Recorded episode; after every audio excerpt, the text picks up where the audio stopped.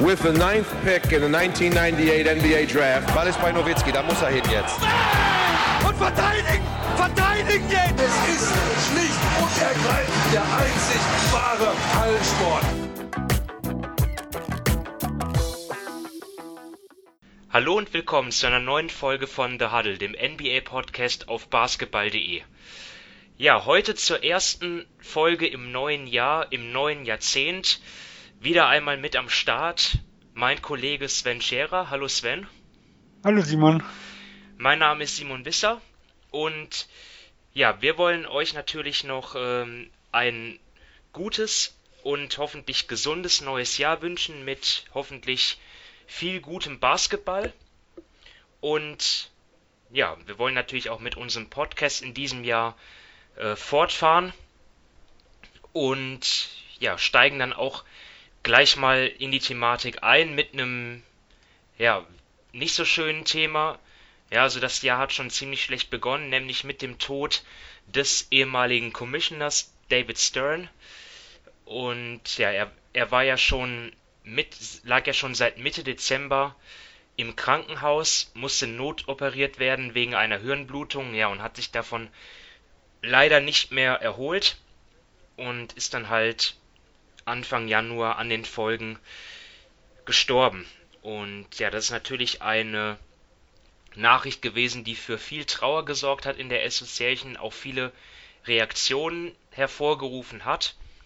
Ich bin ja jemand, ja, noch einer der jüngeren Sorte. Ich, ich verfolge die NBA jetzt seit Mitte der 2000er Jahre etwas ausführlicher. Also habe jetzt nur die letzten knapp zehn Jahre ähm, von David Stern im Amt miterlebt und ja, er war mir in Erinnerung geblieben als jemand, der natürlich schon ziemlich äh, konsequent und rigoros auch agiert hat gegenüber den Spielern und ähm, aber auch den Besitzern. Ja, also äh, er hat ja einige Auseinandersetzungen mit Besitzern gehabt, vor allem Mark Cuban, den er ja besonders häufig mit Geldstrafen belegt hat. Äh, dann war auch der Lockout mir in Erinnerung geblieben von 2011, wo es ja Monate gedauert hat, bis dort eine Einigung erzielt wurde zwischen Spielergewerkschaft und den Besitzern und David Stern natürlich als Vertreter der Besitzer. Ja, nicht zuletzt sein Veto gegen den Chris Paul Trade zu den LA Lakers. Ja, der war natürlich sehr kontrovers, ähm, aber Sven, du kannst ähm, noch ein bisschen mehr zu ihm sagen und dann vielleicht auch ja viele positive Sachen auch erläutern, die David Stern für die Liga gemacht hat. Ja, ich bin ein bisschen länger verfolge ich die Liga schon und trotzdem nicht lang genug, um eigentlich die wichtigsten Dinge, die David Stern angeleiert hat, äh, noch selbst mitbekommen zu haben, weil äh, neben dem, sag mal, der Einführung von der WNBA und äh, der der D bzw. G League, wo ich in beiden äh, Bereichen jetzt kein wirklicher Experte sind, bin, ähm, hat er quasi kurz äh, in der Zeit seiner Amtseinführung äh, und in den ersten Jahren für mich drei ganz, ganz wichtige Dinge angepackt. Das eine war, die Liga hatte vor allem in den 70ern ein großes Drogenproblem. Äh, die Zuschauer waren A, nicht unbedingt die, die David Stern damals gewollt hatte, also äh, nicht unbedingt finanziell sehr potente Leute, weil weil halt einfach äh, die, also die, die Leute, also die, durch diese Drogenprobleme, die sie da hatten, kein großes Interesse äh, bei den Leuten vorherrschte. Und das ist ein Problem, was er da eindeutig angegangen ist, wo er mit seiner Art, die er hatte und mit harter Hand ähm, das Ganze in den Griff bekommen hat. Und das war eine ganz, ganz wichtige, ganz, ganz wichtige Entscheidung, um die Liga so bekannt zu machen, wie sie heute ist. Äh, für mich der zweite wichtige Punkt, er hat quasi die, die Berühmtheit der Liga auf die, auf die Spieler gelegt. Also er hat es nicht so gemacht wie jetzt in, in anderen Vereinen, wo wirklich diese Franchises im Mittelpunkt stehen, wie es ja auch im europäischen oder deutschen Basketball sehr viel ist, sondern er hat ganz klar das Potenzial erkannt von einzelnen Spielern, ähm, wie die zu vermarkten sind. In den USA, ich sag mal, in den USA hat die Liga gerettet für mich Magic Johnson und Larry Bird. Und weltweit hat er nachher äh, mit, in dem Jahr, wo er angefangen hat, gleich mit Michael Jordan äh, einen Spieler in die Liga bekommen, der es geschafft hat, die Liga weltweit berühmt zu machen. Und bevor ich 94 angefangen habe, Basketball zu gucken, kannte ich genau ein Spieler und ein Team. Und das war Michael Jordan und die Chicago Bulls. Äh, und das ging nahezu, je, also sagen wir sehr, sehr vielen Leuten so, die ich aus, die ich damals gekannt habe. Äh, alle anderen waren einem noch eine große Unbekannte. Und das, wenn ich, wenn ich zum Beispiel sehe, also im Football, im Eishockey und solchen Dingen kannte ich eigentlich gar keinen. Das hat quasi die Liga unterschieden, die NBA von den anderen amerikanischen Ligen. Und der dritte wichtige Punkt ist die Internationalisierung. Ähm, wir dürfen ja nicht vergessen, vor dem Dream Team 92 sind eigentlich nur College-Mannschaften zu den Olympischen Spielen und zu den Weltmeisterschaften gefahren. Und er hat halt ganz klar das Potenzial erkannt, die NBA-Spieler hinzubringen. Und das war so für mich der, der Anfang von der Popularität, weil da waren natürlich plötzlich ganz andere Namen dabei und äh, Barcelona, da wurden die anderen Teams ja mit 40 vom Platz ge äh, geholt. Und da haben alle mal mitbekommen, was für ein Klassenunterschied damals zwischen äh, anderen Ländern in der USA war. Und das sind für mich so die, die drei Bereiche, wo David Stern die Liga groß gemacht hat äh, und wo halt auch seine Art und so wie er war, dass er, da, dass er da mit dem Kopf durch die Wand irgendwo vorangegangen ist, der Liga sehr, sehr geholfen hat und die Liga zu dem gemacht hat, wie sie heute ist und auch zu einem der profitabelsten äh, Sportligen der ganzen Welt. Ja, ich glaube, die, ähm, ja, der, der, der Schritt auch mit dem Dream Team hat ja auch sicherlich dafür gesorgt, dass der Sport auch äh, weltweit dann nochmal an Popularität gewonnen hat, was natürlich auch der NBA geholfen hat, weil dann einfach, ja, plötzlich viel mehr Spieler aus aller Welt dann auch ähm, sozusagen emporgekommen sind, sich entwickelt haben, nicht wahr? Ja, vor allem äh, gerade im, im, deutschen Fernsehen hat man es gesehen. Ich, ich wüsste jetzt nicht, dass irgendwann Anfang der 90er groß Basketball im Fernsehen lief. Und so Mitte der 90er ging das dann los mit Jump Run bei Sat 1, was Samstag früh immer, ich weiß nicht, eine halbe Stunde oder sowas kam. Ähm, dann ist DSF nach und nach eingesprungen. Die haben auf jeden Fall schon 95, die, also 95 habe ich mein erstes Live-Spiel gesehen. Das war das letzte Finalspiel zwischen Houston und Orlando. Da hat DSF auf jeden Fall schon live übertragen äh, ab 96 bis. Heute Sport 1 hab, für die Jüngeren. genau, genau, heute Sport 1. Äh, von 96 bis 2001, weiß ich, haben sie auf jeden Fall durchgehend gezeigt. Also da, da habe ich eigentlich jedes Jahr die Finals so gesehen. Äh, danach bin ich dann ins Berufsleben und von daheim weg, dann habe ich nicht mehr so regelmäßig, also den Jahren danach nicht mehr so regelmäßig schauen können. Irgendwann war dann auch DSF oder Sport 1, ich weiß gar nicht, wann der Umschwung da kam, ähm, war dann draußen. Aber auf jeden Fall hat es dann nach und nach geschafft, die Fernsehpräsenz sogar in Deutschland äh, aufzutauchen. Und das ist nachher halt, ja, gerade in den, in den Jahren halt von Michael Jordan so gewesen. Und das ist dann nach und nach wieder abgebaut, als er weg war. Und dann kam natürlich das Internet. Und heute, wie gesagt, ist es ja Omnipräsenz, wenn auch nicht äh, im deutschen Free TV. Äh, aber trotzdem gibt es ja selbst in Deutschland Möglichkeiten wie eh und je, äh, sich mit dem Basketball äh, zu beschäftigen. Wenn ich mir überlege, ich habe früher immer noch jeden Morgen den Videotext angemacht, um die Ergebnisse zu schauen. Also vollkommen anders wie heute. Ja, die Zeiten kenne ich auch sogar. also ja. das wäre heute ganz komisch. Ja. Ich weiß heute gar nicht mehr, wo meine Taste vom Videotext beim Fernseher ist. Da müsste ich erstmal suchen. Ja klar, das, da haben sich die Zeiten geändert. Das äh, trifft aber jetzt auch nicht nur auf die NBA zu. Ne? Also, Definitiv. Ja. Ähm, ja, aber auf jeden Fall, man, ich meine, allein die Reaktionen, die sprechen ja für sich. Also man kennt es ja eigentlich von Sportfunktionären, dass sie nicht so beliebt sind.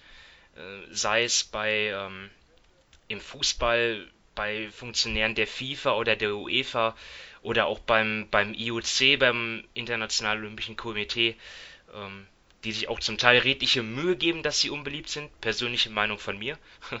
ähm, naja, aber klar, also David Stern hat auf jeden Fall sehr viel für die NBA geleistet und Adam Silver führt das jetzt halt, ja, meiner Meinung nach auch in guter Art und Weise halt fort. Ähm, aber ja, Stern hat auf jeden Fall die, den Grundstein gelegt. Genau, vor allem, ich, ich glaube, Adam Silver ist von seinem Typ her wahrscheinlich heutzutage die deutlich bessere Wahl wie ein David Stern. Aber äh, also damals war David Stern, also ich, ich weiß nicht, ob man mit der Art von Adam Silver damals die Liga so gerettet hätte. weil äh, David Stern hat sich wirklich mit allen Großen angelegt. Also Michael Jordan kann ich mich erinnern, äh, gab es diese Geschichten, wo er seine äh, rot-weißen Schuhe am Anfang mit hatten, die damals verboten war. Der hat jedem Spiel eine Strafe bekommen und so. Also David Stern hat vor keinem zurückgeschreckt. Es war ihm vollkommen egal, gegen wen es ging. Äh, wenn er seine Marschlinie hatte, dann ging es da durch. Und ich glaube, das war schon eine Art, die in, den, die in den 80ern damals wichtig war, um den Basketball auf das heutige Niveau zu bekommen. Jetzt ist natürlich eine ganz andere ja eine ganz andere Geldmaschine im Hintergrund. Und das muss man auch sagen, hat, hat man natürlich David Stearns verdanken. Also ich glaube, die Lakers wurden in den 70ern für 70 Millionen oder sowas gekauft. Und wenn die heute verkauft würden, was wären die wert? Vier Milliarden? Also das ist Wahnsinn, was sich da in 35, 40 Jahren äh, irgendwo geändert hat. Und das, dasselbe ist ja mit den Verträgen. Ähm, mit den Durchschnittsgehältern der Spieler. Genau, mit äh, sowohl den Durchschnittsgehältern, aber auch mit den Spitzengehältern. Also ich kann mich noch erinnern, dass damals, als Tony Kukoc in die Liga kam, da gab es ja bei den Bulls immer wieder diese, diese Krise zwischen Scotty Pippen und Kukoc, weil Pippen noch einen alten Vertrag hatte, der irgendwas um die zwei Millionen datiert war und Kukoc viel, viel mehr verdient hat, weil es irgendwann Anfang, Mitte der 90er losging, dass die Gehälter sprunghaft nach oben gegangen sind. Äh, und wenn man überlegt, Scotty Pippen damals mit zwei Millionen und heute ist zwei, also ist das knapp über dem Minimum. Ja, und wir reden ja von 25 Jahren, die dann, die da seither vergangen sind. Ähm, also das sind ja riesige Unterschiede. Und wenige Jahre später kamen ja dann auch die dicken Verträge, also Kevin Garnett, der dann unterschrieben hat, in, in Shaquille O'Neal oder auch Michael Jordan, 96, 97, 98, der dann nachher die 30 Millionen im Jahr bekommen hat, was, was damals so hoch war wie, wie ungefähr das Salary Cap. Ähm, also da hat es ja Riesenveränderungen gegeben, nachdem David Stern ungefähr zehn Jahre dabei war. Und das sieht man halt allein mal an den Dimensionen, was ein David Stern da wirklich geleistet hat. Also mit seinem gesamten Team, weil man muss ja immer sagen, der, der Commissioner ist ja nicht alleine. Da sind ja Leute wie ein Adam Silver und wer auch immer da alles noch im Hintergrund ist. Da sind ja einige, die da noch mit äh, wirtschaften. Er war halt nur der Kopf der ganzen Sache. Ja, er, er stand sozusagen über den Besitzern. Ja, ähm, ja, genau, da kann man es wirklich sagen, über den, weil er hat sich auch häufiger mit den Besitzern angelegt, die ja eigentlich seine Chefs waren. Äh, in Adam Silver hat man so das Gefühl, er ist so eher so der Angestellte der Besitzer und versucht das eher äh, mitzumachen. Aber David Stern war halt jemand, der damals gesagt hat, hier, das, was ich mache, das hilft euch, das bringt euch Geld, wir machen das. Und das war halt so seine Art, obwohl ja die Besitzer ihn eigentlich bezahlen, weil er ist ja nur der Vertreter der Liga. Die, die NBA selber gehört ja den 30 Besitzern. Ja. Ja, ähm, dann haben wir, glaube ich, auch schon ja, eigentlich alles Wichtige zu David Stern gesagt und widmen uns jetzt dem aktuellen Tagesgeschehen in der Liga, wobei wir da jetzt auch eigentlich fortfahren und jetzt auch über eine eher traurige Geschichte sprechen, nämlich äh, die Detroit Pistons, zumindest was den sportlichen Saisonverlauf betrifft, sind die, ja, läuft es da ja auch nicht wirklich gut. Eh nur, ähm, was sind sie? Mit einer Bilanz von 14 zu 25, ja, sind sie gar nicht so weit weg von den Playoff-Plätzen, was auch schon viel aussagt, aber ähm, natürlich längst nicht äh, das, was man sich dort vor Saisonbeginn vorgestellt hat. Es gibt Trade-Gerüchte um Andre Drummond, der ja aus seinem Vertrag, der, der Free Agent werden kann, schon 2019, ähm, eine Spieleroption. Und jetzt ist auch noch Blake Griffin verletzt, muss sich einer Knieoperation unterziehen, hat eh schon einige Spiele verpasst in der Saison davor und war auch in den Spielen, wo er aktiv war, nicht der alte, also weit weg von seinem Niveau, das er letzte Saison hatte, wo er in, ins äh, All-NBA Third Team, glaube ich, gewählt wurde oder sogar ins Second Team, ich bin mir gerade nicht sicher. Ähm, auf jeden Fall, auch da konnte er nicht an, an, an sein Leistungsvermögen anknüpfen. Ein Grund, weshalb die Pistons nicht so gut dastehen. Und ja, Sven, hast du jetzt irgendwie äh, ein Szenario für die Pistons, wie es da jetzt weitergehen soll? Mit dem Rest der Saison, auch was, was die Geschichte Drummond Trade Ja, Nein angeht? Ja, also ich muss sagen, ich war die letzten Jahre an sich schon sehr kritisch mit den Detroit Pistons. Ähm, ich habe grundsätzlich kein Problem mit Mittelmaß. Nur die Kombination aus Mittelmaß, teuren, überwiegend äh, kritischen Verträgen und, sag ich mal, dem einen Heilsbringer, dem einen Superstar, der extrem verletzungsanfällig ist und der im letzten Jahr mal einen Ausreiter nach oben hatte mit seinen 75 Spielen, äh, weil also selbst diese 75 Spiele hat er seit Jahren ja nicht mehr geschafft. Ähm, das ist für mich eine Kombination, die brandgefährlich ist und neben Charlotte, also im letzten Jahr noch, ähm, waren für mich die Pistons so das deprimierendste Team der Liga. Und man hat auch im letzten Jahr gesehen, die Pistons waren bei 39 Siegen zu 36 Niederlagen, wenn Griffin gespielt hat und 2 zu 5 in der regulären Saison ohne ihn. Und auch in den Playoffs wurden sie äh, sowohl die zwei Spiele, wo er nicht gespielt hat, aber auch die zwei, wo er quasi angeschlagen war, äh, von den Milwaukee Bucks vollkommen vernichtet. Also das war ja 30 äh, Punkte Niederlagen, die da reihenweise gekommen sind. Äh, also vor allem, die haben letztes Jahr von diesem super Jahr von Blake Griffin irgendwo profitiert. Ähm, und jetzt kann man sich halt fragen, also diese Saison wird das wahrscheinlich nichts mehr mit Griffin. Kann man sich denn darauf verlassen, dass der in den nächsten Jahren nochmal so zurückkommt? Ich würde es nicht. Äh, und deswegen bleibt für mich einfach die Marschroute. Äh, es sind zwei, drei junge Leute, die, auf die man sich irgendwo konzentrieren sollte. Das ist jemand, der so, äh, ein Lucanar, der jetzt quasi seit neun oder zehn Spielen verletzt war, aber der davor einen relativ guten Saisonstart hatte. Und der diesjährige Rookie, das mit dem Zungenbrecher, äh, der Name ich immer noch schwer tue, mit Seku Dumbuya. Ähm, das sind für mich so die zwei Kernspieler, äh, um die ich irgendwo aufbauen würde und würde versuchen, so viel wie möglich Talent reinzuholen.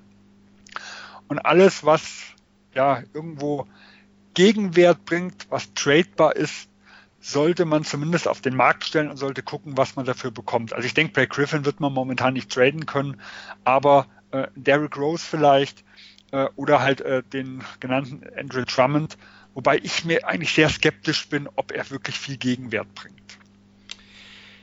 Ja, so, wir brauchen jetzt gar nicht die Frage zu stellen, ob die Pistons tanken, weil das wird einfach sowieso einfach ein schlechtes Team sein, weil sie jetzt kaum Talent übrig haben, außer Drummond und den besagten Knar und Dumbuya, wobei die ja auch selber einige Spiele schon verpasst haben. Knar war jetzt ist jetzt die letzten neun Spiele raus. Jackson hat erst zwei Saisonspiele gemacht. Dumboya jetzt zuletzt. Äh, ja, auf jeden Fall Hoffnungsvolles gezeigt. Ja, dann haben sie noch Christian Wood. Äh, ich glaube, wenn die Summer League eine Hall of Fame äh, hätte, er würde reinkommen, weil dort liefert er immer ab, aber natürlich jetzt auch kein überdurchschnittlicher NBA-Spieler, wobei ja seine Advanced Stats richtig gut sind. Also mit ihm auf dem Feld haben die Pistons ein Net-Rating von plus 2,5, ohne ihn von minus 5,8. Da müsste man meinen, er ist äh, MVP des Teams. Also er, er macht das gar nicht schlecht als Backup-Vierer, aber natürlich eigentlich niemand, der starten sollte auch und ja, auf jeden Fall hinterlässt Griffins Ausfall jetzt eine klaffende Lücke auf der Position. Ich denke mal, viele Pistons würden sich auch selber wünschen, dass sie jetzt ja dann, dann auch einfach einen, einen hohen Draftpick bekommen, dann einen jungen, talentierten Point Guard draften können. Davon soll es ja einige geben, habe ich mir sagen lassen, im, in dem kommenden Draft-Jahrgang. Ja, und dass man dann weiter sieht. Ne? Ich habe jetzt noch Derrick Rose vergessen. Äh, ja, Schande über mein Haupt, weil er ist ja als sechster Mann spielt er auch eine gute Saison, aber insgesamt wird das auf keinen Fall reichen für die Playoffs. Das ist meine Behauptung. Und also ich kann es mir auch nicht vorstellen. Ja, also aus meiner Sicht müssen halt die Pistons gucken. Sie brauchen Draftpicks, Talente und ein bisschen finanziellen Spielraum. Also äh, das sind so, meistens geht natürlich, äh, ist es schwierig, alles miteinander zu bekommen, äh, aber momentan haben sie von allem zu wenig. und irgendwo müssen wir halt mal gucken, dass, dass, dass sie dort irgendwo ansetzen, dass man sagt, okay, entweder, wie gesagt, wir, wir schauen, ob, ob irgendwelche Talente auf dem Markt sind, die halt in ihrem Team äh, eine schlechte Situation haben, die wir vielleicht entwickeln können. So haben es zum Beispiel die Indiana Pacers geschafft, äh, ja, einen nach dem anderen an soliden Spieler irgendwo zu bekommen äh, Draftpicks hieß ja natürlich, okay, als Beispiel, wir haben einen auslaufenden Vertrag, nehmen wir mal Reggie Jackson, ähm, wir nehmen einen längeren Vertrag auf äh, und versuchen dadurch erst oder vielleicht sogar eher nur Zweitrunden-Picks zu bekommen, weil momentan sind auslaufende Verträge nicht wirklich begehrt oder halt finanziellen Spielraum. Das wäre halt so das klassische.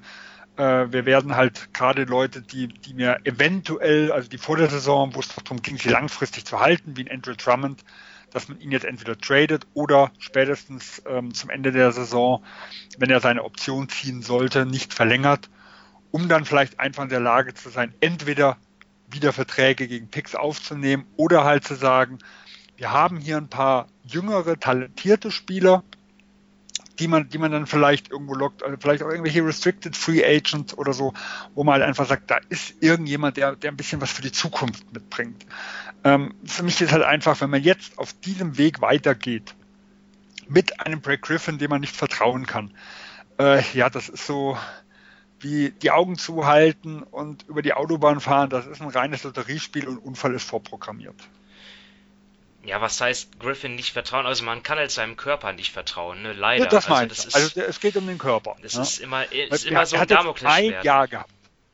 Ja. ja. ein Jahr, wo er mal wirklich eine vernünftige Anzahl von Spielen zusammenbekommen hat. Und die Jahre vorher bei den Clippers, das ist ja auch reihenweise gewesen. Also selten Verletzungen, wo man sagen kann, ähm, es ist immer die gleiche, also immer der, immer der Fuß, immer das Knie. Da war es ja, war ja einmal, wo er mit, wo er diese Prügelsache hat, wo er sich den Arm gebrochen hatte, oh, genau. also die Hand gebrochen hatte. War, ja. Ja, also es waren immer irgendwelche andere Dinge, aber es passiert jedes Jahr was. Und äh, er wird, er wird älter, er wird nicht billiger, also er ist ja relativ teuer. Und wenn ich halt einfach mal die Historie von Blake Griffin angucke, dann sage ich halt, alles, was man von ihm bekommt, ist noch irgendwo äh, ja so ein bisschen zu, Zuschlag, aber man sollte nicht erwarten, dass wir einen Brad Griffin mit mit regelmäßig, sagen wir mal, 65 bis 75 Spiele noch sehen, sondern das werden irgendwelche Ausnahmen sein, so wie halt in der letzten Saison. Äh, darauf kann man sich nicht mehr verlassen. Und wenn das die Grundlage ist für die Pistons, um überhaupt um Platz 7 oder 8 im Osten mitkämpfen zu können, und selbst dann wird es ja immens knapp, dann ist das einfach nichts, worauf man die Zukunft eines Teams bauen sollte. Ja, ich glaube, über einen Trade von Blake Griffin brauchen wir nicht zu spekulieren. Das wird schwer werden. Es kommt selten vor, dass ja, Teams Interesse haben an Spielern, die äh, schon ihr Saison aus äh, erleben. Also damals erinnere ich mal, mich mal an einen Fall, einen Fall, wo die Warriors für Andrew Bogut getradet haben, aber ja, die Regel ist das nicht. Und jetzt bei Drummond, da fallen mir auch wenige Teams ein. Also Atlanta würde Sinn machen falls sie wirklich ja, jetzt an einem Punkt sind, wo sie, ja, man, man, man hört es ja ein bisschen raus, dass dort auch die Ungeduld steigt mit dem, wegen der katastrophalen Saison, ja, also das ähm, setzt denen anscheinend doch ein bisschen zu und sich sagen, ja, wir wollen, wir brauchen jetzt schon irgendwie einen Spieler, der uns jetzt weiterhilft. Ansonsten könnte man ja auch sagen, ja, dann könnten die Hawks ja einfach bis zum Sommer warten, dass Drummond aus seinem Vertrag aussteigt und ihm dann dort ein Angebot machen. Warum jetzt irgendwas abgeben für ihn? Äh, ansonsten kommen mir auch nur Teams ein, die dann vielleicht irgendwie sich ihn mal anschauen wollen, aber die auf keinen Fall, ja, ihm jetzt einen langfristigen Vertrag geben wollen. Also da, die Mavs sind ja auch im Gespräch, aber ich glaube nicht, dass die Mavs jetzt irgendwas Wertvolles für ihn abgeben. Und dann muss man auch die Frage stellen, was würde das Detroit weiterhelfen? Also es, es wird nicht einfach werden, aber dass ein Trade kommt, ja, also ich, ich glaube, er ist auf jeden Fall einer der wahrscheinlicheren Trade-Kandidaten. Also sagen wir mal so, ich bin davon überzeugt, dass Detroit ihn für ein halbwegs vernünftiges Angebot gerne abgeben würde. Ob dieses äh, Angebot nachher kommt und was, äh, also was da wirklich rüberlaufen muss, das ist für mich halt noch die große Frage. Also ich sehe persönlich keinen wirklich realistischen Dallas Mavericks Trade. Ähm, die einzigen zwei Teams, die ich so ein bisschen auf dem Schirm habe, sind einmal die Charlotte Hornets, weil die wurden Anfang des Jahres gemeldet äh, und die haben halt auch ein größeres, also Cody Zeller ist nicht wirklich verlässlich, gerade was seine Gesundheit äh, irgendwo angeht. Die haben ein Problem am Brett und beim Rebound. Ähm, und es sind halt auch eher ja ein Team, was nicht so wirklich gut geführt ist und wo man sich dann eher mal vorstellen kann, okay, so ein bisschen Michael Jordan, äh, mit, mit, mit Kapchek, das sind ja so ein bisschen oldschool. Äh, so ja, der alte, der alte so klassische Center, der seine guten Stats abliefert, dass sie sich irgendwo dafür begeistern können. Ähm, und die Hawks sind halt deswegen äh, sicher ein interessanter Kandidat, weil einmal hört man ja, dass, dass es äh, persönlich eine Freundschaft mit, mit Trey Young geben äh, soll. Und bei den Hawks ist momentan ja einiges im Argen. Also da scheint hinter den Kulissen nicht alles so rund zu laufen. Da scheint ziemlicher Frust zu sein. Auch der Trainer steht ja da zur Diskussion. Ähm, und der, es wird auch spekuliert, dass der Teambesitzer ganz andere Erwartungen hatte. Also die Hawks sind ja so bei, bei dem einen oder anderen, also wir hatten jetzt nicht dort, aber bei dem einen oder anderen so als Geheimfavorit auf die Playoffs äh, irgendwo gestartet. Und das ist aber die Situation, die eigentlich Detroit braucht. Äh, ein Team, was verzweifelt genug ist und genug Druck hat, um solche, äh, solche Deals jetzt einzufädeln. Und die sind vielleicht auch bereit, ein bisschen mehr zu bezahlen, wie ich irgendwo ausgeben würde. Also ich würde jetzt zum Beispiel nicht den äh, Brooklyn Nets Pick den die äh, Atlanta Hawks noch aus dem Krabby-Deal mit haben, den würde ich jetzt nicht hinlegen, weil ich sehe halt nur einen Vorteil für die Hawks, jetzt für Andrew Drummond zu traden. Ähm, wenn sie ihn im Sommer holen für einen richtig dicken Vertrag, dann könnte Andrew Drummond im schlimmsten Fall ähm, ein Spieler sein, der, wenn er nicht funktioniert, ganz schwer tradebar ist oder für den man nachher später Draft Picks äh, hinlegen muss, um ihn wieder loszuwerden. Wenn ich halt jetzt ein bisschen was investiere und noch ein halbes Jahr Zeit habe, um zu schauen, ähm, Andrew Drummond hat noch nie mit so einem Point Guard wie Trey Young gespielt, kann er quasi durch diese Kombination wieder äh, also nochmal einen immensen Sprung machen oder nicht? Das ist für mich so der, der einzige, der einzige Sinn, den ich darin sehe, dass man sagt, gut, dann investiere ich lieber jetzt das, guck mir das ein halbes Jahr an, wenn ich überzeugt bin, dann will ich ihn bezahlen und gehe nicht halt mit der großen Unbekannten in den nächsten Sommer, investiere mein ganzes, oder ein ganzes Geld können sie ja nicht, haben ja 70 Millionen, aber investiere einen Großteil meines Geldes in Andrew Drummond und sitze dann halt erstmal auf dem Vertrag da. Ja, sondern dass man halt sagt, ich kaufe mir ein halbes Jahr Experimentierphase, äh, um dann auf Nummer sicher zu gehen, will ich ihn halten oder will ich ihn nicht halten. Aber ich persönlich würde jetzt nicht unbedingt was, was groß abgeben, was jetzt sagen wir über irgendwelchen Zweitrunden-Picks oder über jetzt sagen wir Spieler wie einem, ähm, einem Len oder einem ähm, Bruno Fernando oder äh, einem Bembry oder so, also so, so ein paar sagen wir, talentierte Spieler, die jetzt aber auch in der Rotation keine allzu große Rolle spielen. Das wäre für mich das Maximum. Ich würde jetzt keinen Erstrunden-Pick drauflegen. Ja, also bei dem jetzt abschließend zu Atlanta da muss man sich ja auch den, auch dann, ja, müssen sich die Hawks dann ja auch überlegen, wie ist der Fit mit John Collins, weil der ist ja jemand, von dem würde man ja als Außenstehender ja auch selber hoffen, dass er vielleicht mal selber irgendwie auf Center spielen könnte. Ja, bislang war das ja nicht ein Thema, was an der Defense lag. Jetzt hatte er seit seiner Rückkehr nach Dopingsperre schon drei Spiele drin, wo er drei, drei Blocks oder mehr aufgelegt hat. Vielleicht wäre das ja ja, doch mal irgendwie was, was man nochmal versuchen könnte. Also ich habe jetzt nicht so viel die Hawks gesehen jetzt seitdem. Ich weiß nicht, ob es dort Verbesserungen gibt. Ähm, er hat ja auch noch nicht viele Spiele dieses Jahr gemacht. Also er ist ja dann auch wegen Rückenproblemen in einem Spiel ausgewechselt und hat im nächsten komplett verpasst. Also er hat noch nicht allzu viele Spiele ja, gehabt. Es sind sieben oder acht jetzt. Also das ist ja. ein kleines Sample Size. Genau. Ähm, von dem her, ich weiß auch noch nicht, welche Position für ihn so die optimale ist. Äh, aber so wie die Hawks agieren, sehen sie in ihm wohl ganz klar einen Power Forward.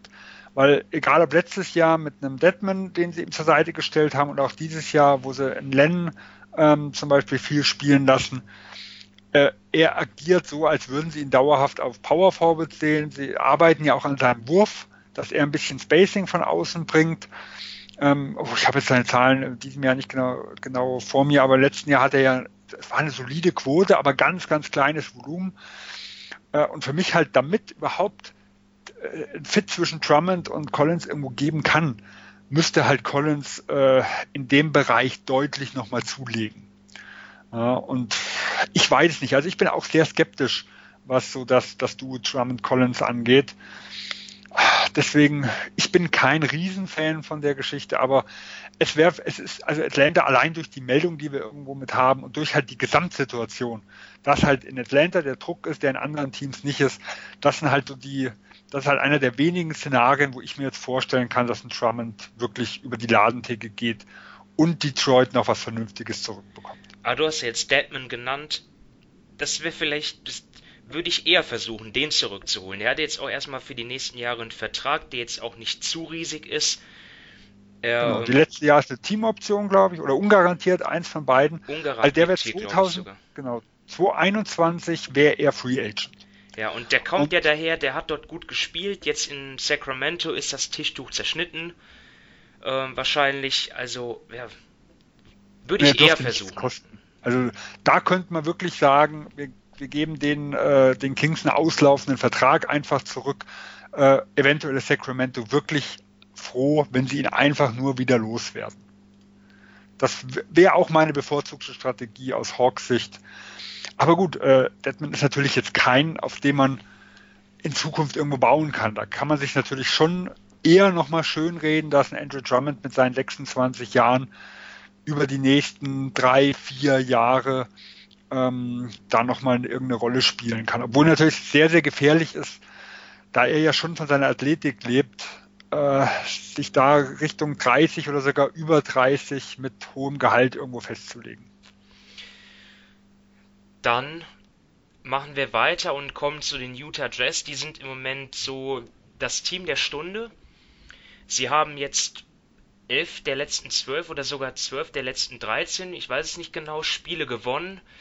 Man muss dort einschränkend hinzufügen, da waren jetzt wenige, wie man so schön sagt, Qualitätssiege dabei. Also sie haben bei den LA Clippers gewonnen, ansonsten nur bei nur gegen äh, mittelmäßige oder schwächere Teams, vorwiegend aus der Eastern Conference.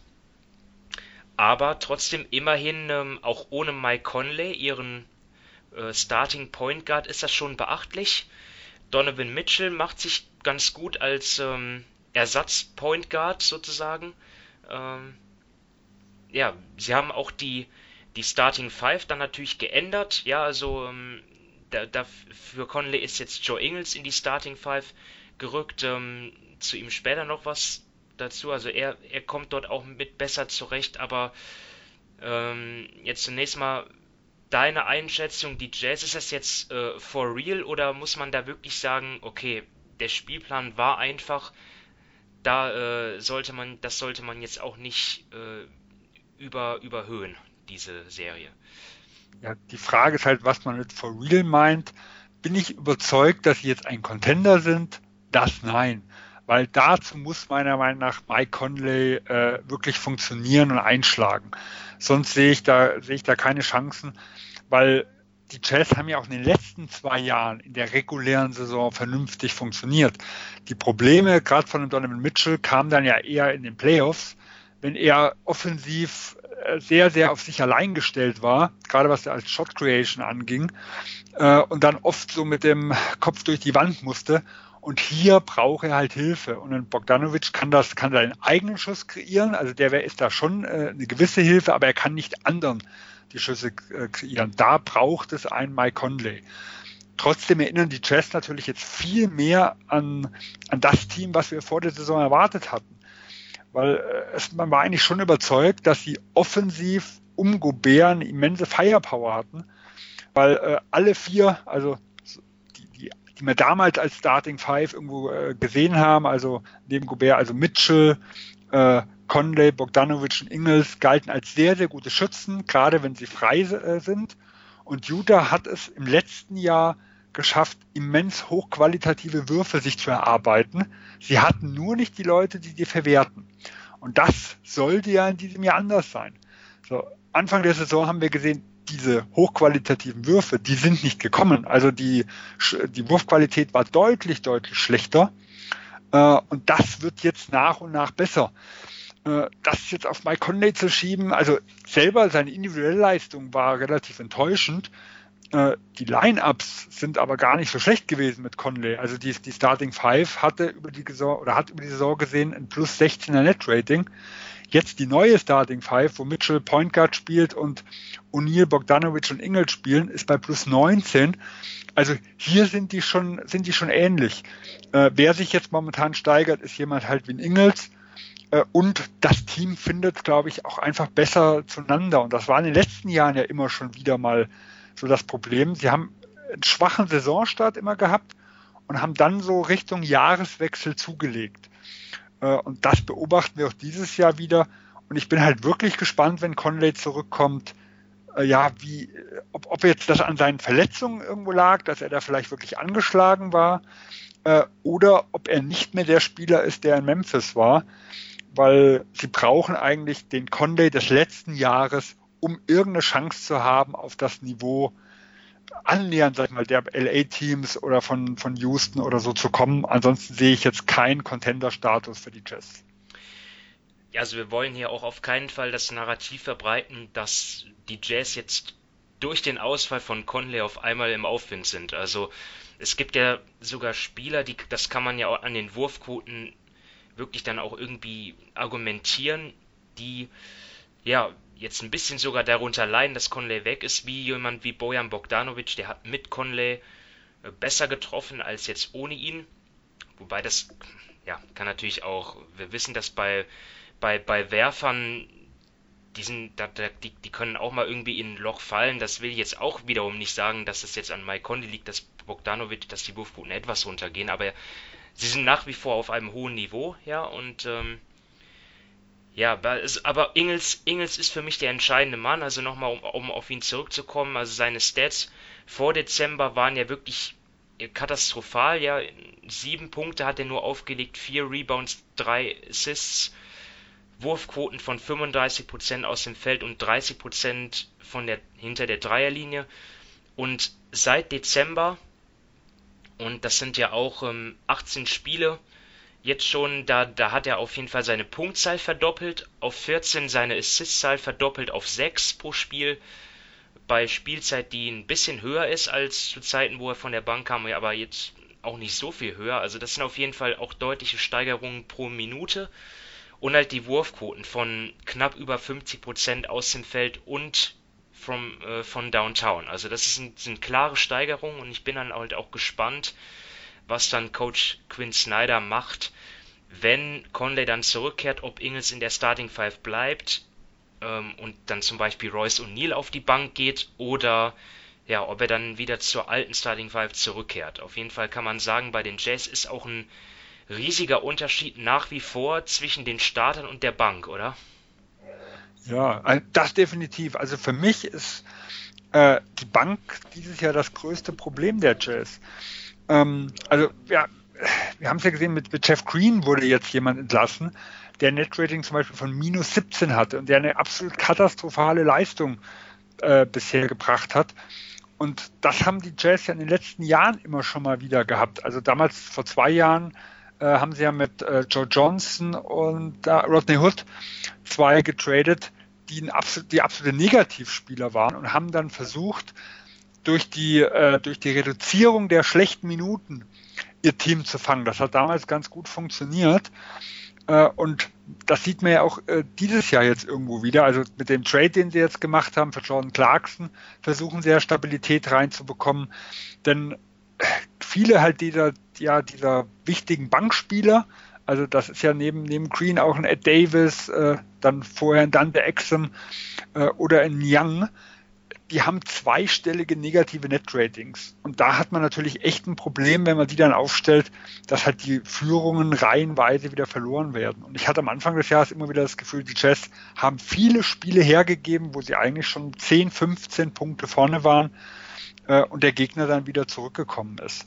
Und ich denke, da, da wird halt Mike Conley relativ wichtig sein, weil wenn er irgendwo wieder funktioniert, dann hat natürlich Jude auch eine ganz andere Möglichkeit, die Minuten zu staggern, weil wir wissen jetzt, wie die derzeitige Starting Five mit Mitchell als quasi Point Guard und mit drei Flügeln und Gobert, dass die hervorragend klappt.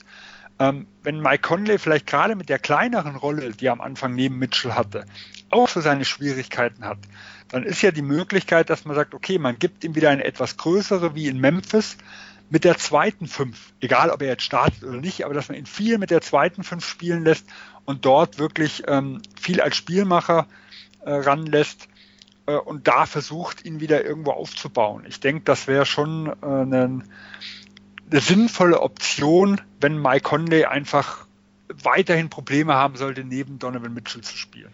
Wenn das überhaupt das Problem ist. Viele behaupten ja auch, dass äh, einfach ähm, die Tatsache, dass er jetzt mit Rudi Gobert statt Marc Gasol einen anderen Center ähm, als, als Partner hat, dass, dass dort auch noch ähm, Eingewöhnungsschwierigkeiten bestehen. Also, ähm, also es sind natürlich zwei ganz unterschiedliche Spielertypen. Ich, also ich, ich glaube schon, dass das gewisse Probleme. Wir reden ja jetzt hier äh, nur über die Offense, ne? Also ja, ja, wir reden nur über die Offense. Aber äh, mir fällt es auch schwer zu glauben, dass das nicht hinzubekommen ist. Weil Mike Conley ist seit 2009 in der Liga, der hat schon so viel gesehen und auch, äh, wir haben auch immer wieder Jahre gehabt, wo Marc Gasol mal ausgefallen ist und wo ein Conley zwar ein schlechtes Team geführt hat, aber wo die trotzdem vernünftige Ergebnisse gebracht haben. Und dann standen auch andere Center-Typen da. Also ich kann mir nicht vorstellen, dass, das, dass er das über ein Jahr bis zu den Playoffs nicht hinbekommt, sich an jemanden wie Rudy Gobert zu gewöhnen. Hm. Also das, also ich, ich glaube daran nicht. Also für mich ist eher so die, die Problematik, dass halt, dass er grundsätzlich momentan nicht funktioniert. Die Wurfquoten sind relativ schwach. Äh, er wirkte für mich nicht wirklich explosiv.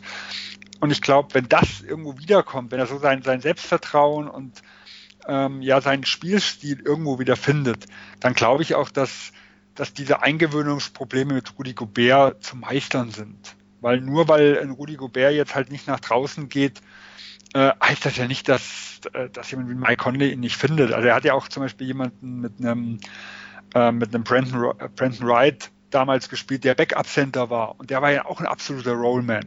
Also es ist ja nicht so, dass er überhaupt, mit überhaupt noch keinem Spielertyp wie Rudi Gobert zusammengespielt hat. Also das, äh, das, das ist, also ist für mich jetzt nicht glaubhaft, äh, dass ich, dass ich da sage, also Mike Conley liefert deswegen so eine schlechte Saison ab, weil Rudi Goubert statt Marc Gasol dasteht. Also für mich gehört die schlechte Leistung mit Conley vielleicht auch damit zusammen, dass das Zusammenspiel nicht funktioniert. Und wenn Conley seinen, wieder seinen Rhythmus findet, dann glaube ich, dass sich auch das einspielt. Naja, also neue Aufschlüsse bekommen wir dann ja erst, wenn Conley zurückkehrt. Ich habe jetzt keine Informationen, wann das der Fall sein wird. Damals, wo er ausgefallen ist, hieß es ja ein paar Wochen. Äh, die sind jetzt mittlerweile vorbei, ein paar Wochen. Vielleicht sind es noch ein paar mehr. Ähm, ja, aber er wird schon irgendwann zurückkehren. Was ich jetzt noch ansprechen wollte, du hast es schon ähm, angedeutet mit dem Jordan Clarkson Trade. Ja, also Clarkson ja gekommen von den Cavs, hat jetzt kurz vor Weihnachten war das, ich glaube am, am Heiligabend oder am Tag davor, hat, seitdem er da ist, haben die Jazz noch nicht verloren. Und äh, er kam halt für Dante Exum und zudem haben die Jazz auch noch zwei Zweitrunden-Picks abgeben müssen, was eigentlich auch den Trade-Wert von Dante Exum dann verdeutlicht. Der war nämlich im, hat nämlich einen absoluten Tiefpunkt erreicht. Schwache Saison gespielt davor und ja, im Nachhinein hat Utah dann vielleicht zu lange Geduld gehabt äh, mit ihm, aber klar, sie hatten natürlich damals, als er gedraftet worden war, da kann ich mich noch daran erinnern, da war er auf jeden Fall, ja, ein, ein absoluter Starter auf der 1 gehandelt, mindestens, wenn nicht gar All-Star, Potenzial und es hat aber auch aufgrund natürlich vieler Verletzungen nicht funktioniert und ja, Jetzt haben dann, jetzt hat dann, ist, ist, war dann Utah wirklich an den Punkt gekommen, wo sie dann einfach äh, gesagt haben, ja, das Kapitel ist beendet. Wir haben die Hoffnung aufgegeben. Und ja, Clarkson, jetzt seitdem er da ist, trifft er sehr gut von, von draußen. Hat auch eine relativ große Rolle, ja, mit knapp 25 Minuten, die er spielt. Äh, ja, sie, siehst du da für beide Teams jetzt eigentlich einen Sinn bei dem Trade? Ja, für mich war das ein klassischer Win-Win-Trade. Ähm, äh, ich kann gut verstehen, dass Utah jetzt gesagt hat, wir müssen dieses Experiment beenden. Äh, also Dante Exum war damals wirklich ein Riesentalent. Ich weiß, Danny LaRue äh, hatte ihn zum Beispiel sogar auf, auf Position 2 äh, gerankt, weil so diese, diese Kombi aus, aus Größe, aus Athletik, äh, aus Defensivpotenzial und viele haben in ihm halt auch einen kommenden offensiv richtig guten Spieler gesehen. Das kriegt man nur ganz, ganz selten. Aber wie du schon sagtest, die Verletzungen haben ihn immer wieder zurückgeworfen. Und gerade nach dem Mike Conley Deal, für den sie ja sehr, sehr viel investiert haben, sind die Jazz jetzt einfach in keiner Position, wo sie experimentieren können, wo sie ihn einfach mal rausschmeißen, ihm die Minuten geben können, ihm auch das Selbstbewusstsein wieder geben können und wo man sagen kann, äh, wir gucken jetzt mal, was wir an ihm noch haben. Diesen, diesen Luxus hat Utah nicht mehr. Die brauchen gerade durch die Schwächung der Bank jemanden, der ihnen jetzt hilft. Äh, und für mich ist Jordan Clarkson jemand, der da hervorragend reinpasst, weil er kann die zweite Fünf äh, ein bisschen anführen und die, die Werte, die in Jordan Clarkson zum Beispiel ohne Donovan Mitchell hat, die sind zwar im negativen Bereich, was das Netrating angeht, aber nur leicht negativ. Und das ist ein Riesenfortschritt im Vergleich zu allem, äh, was die Jazz vorher anzubieten hatten. Und vielleicht auch nicht ganz unwichtig, gerade da jetzt Donovan Mitchell als Point Guard halt ganz funktio gut funktioniert, äh, mit Gobert und drei Shootern drumherum. In Jordan Clarkson traue ich halt auch zu, äh, Offball mal neben dem Donovan Mitchell aufzulaufen, was halt Dante Exum überhaupt nicht konnte. Weil äh, er war halt von der, von der Dreierlinie, äh, hat überhaupt keine Gefahr ausgestrahlt. Und dadurch ist das Spacing komplett kaputt gegangen. Jordan Clarkson kann man da mal hinstellen, der wird respektiert. Und deswegen kann man halt sowohl äh, ihn in, in, in die erste fünf mit einbauen, also dass man halt sagt mal, wir nehmen mal einen Royce O'Neill, wenn er angeschlagen ist oder wenn der fit, äh, wenn halt der Gegner oder irgendwas nicht passt, mal raus und lassen Jordan Clarkson mehr mit den anderen vier der Starting Five spielen, sowie auch man kann ihn in die zweite fünf stecken, äh, um, um das anzuführen. Und ich denke, das ist ein ganz, ganz wichtiger Punkt. Und gerade auch wenn Mike Conley zurückkommt, weil dann wird er wahrscheinlich öfters entweder mit Conley oder mit Mitchell zusammenspielen, dann ist das Off-Ball-Spiel nochmal wichtiger wie jetzt äh, ohne Mike Conley. Ja, so ein Trade, der also für die für die Cavs macht der Trade aus aus deiner Sicht Sinn wegen den Picks oder weil weil Exim vielleicht doch noch Entwicklungspotenzial hat? Ja, wegen beidem. Ich, die Hoffnung ist bei mir nicht mehr allzu groß bei Dante Exim äh, trotz allem, wenn ich halt zwei Zweitrunden-Picks bekomme, um einen immer noch jungen, talentierten, hoffnungsvollen Spieler zu bekommen, äh, der vielleicht, wenn es nur 10% oder 5% Wahrscheinlichkeit ist, doch nochmal annähernd diesen Durchbruch schafft, den man ihm vorausgesagt hat, dann sehe ich halt da keinen, äh, also keinen großen Nachteil. Vor allem, weil die Cavs jetzt ja eh nicht auf der Erfolgsspur irgendwo sind, wo man sagen kann, also dann der Exim, dem können wir nicht spielen lassen äh, weil der kostet uns Siege. Äh, Kevin Love sieht das vielleicht anders, aber eigentlich dürfte es die Cleveland Cavaliers nicht wirklich interessieren.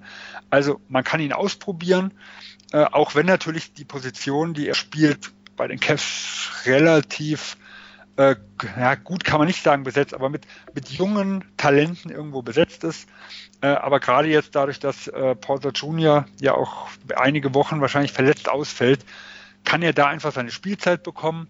Und er hat ja auch schon im einen oder anderen Spiel angedeutet, dass er noch gewisses Potenzial hat. Und lasst ihn ausprobieren, lasst mal gucken, was kommt. Sie haben jetzt noch anderthalb Jahre Zeit.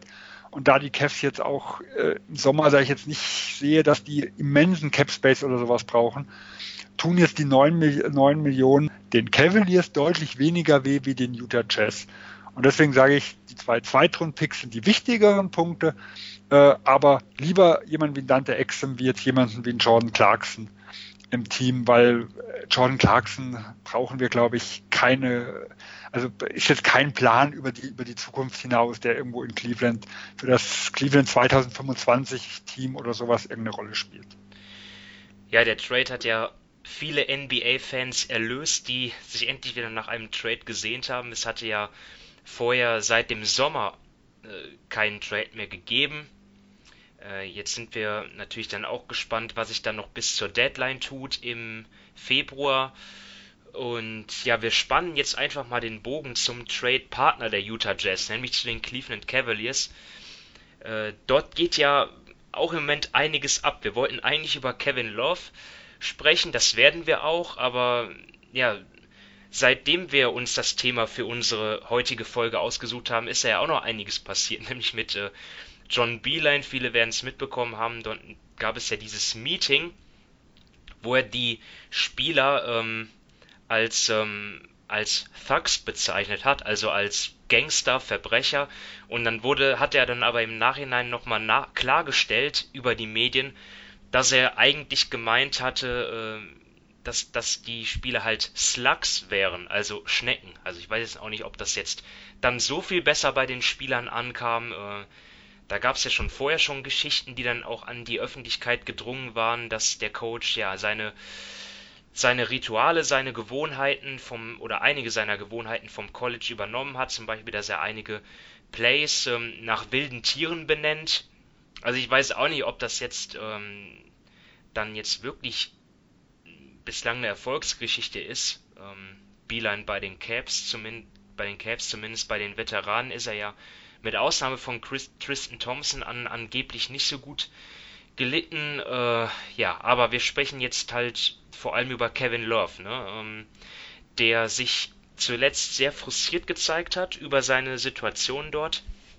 Es gab eine verbale, eine heftige Auseinander, aneinander, ähm, Auseinandersetzung mit ähm, Cavs GM Kobe Altman, also mit ihm ist er an, aneinander geraten. Das war das Wort, was ich gesucht habe. Ähm, ja, dann ist es noch zu einer Szene im Spiel gekommen gegen die OKC Thunder, wo er sich halt über Colin Sexton beschwert hat, der halt den Ball zu lange gedribbelt hat. Also jetzt an sich ist es ja eine verständliche Reaktion, dass man sich darüber beschwert.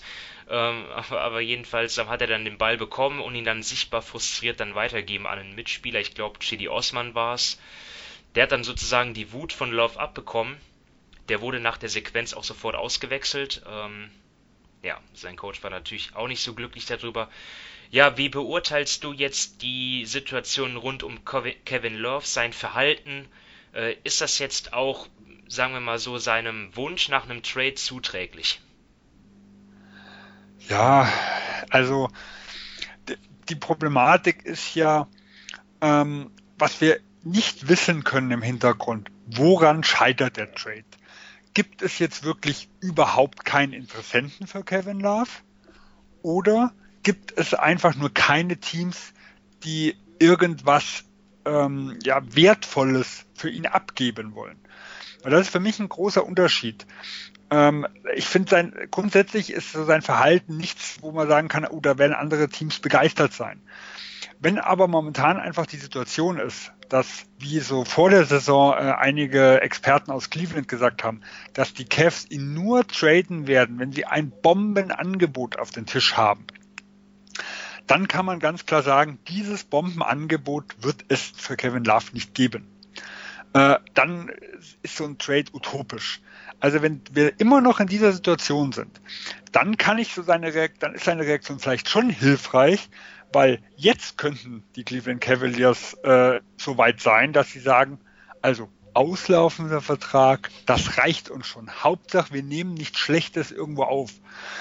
Ähm, schwierig wird es halt, wenn ihn die meisten Teams als wirklich negativ äh, Value mit ansehen, weil ich kann mir halt nicht vorstellen, dass Cleveland bereit ist, irgendwas draufzulegen, um ihn loszuwerden, weil dann behält man ihn lieber mit drin und äh, lebt damit. Also dann glaube ich, dass, dass das gesamte Verhalten ihm schon schadet.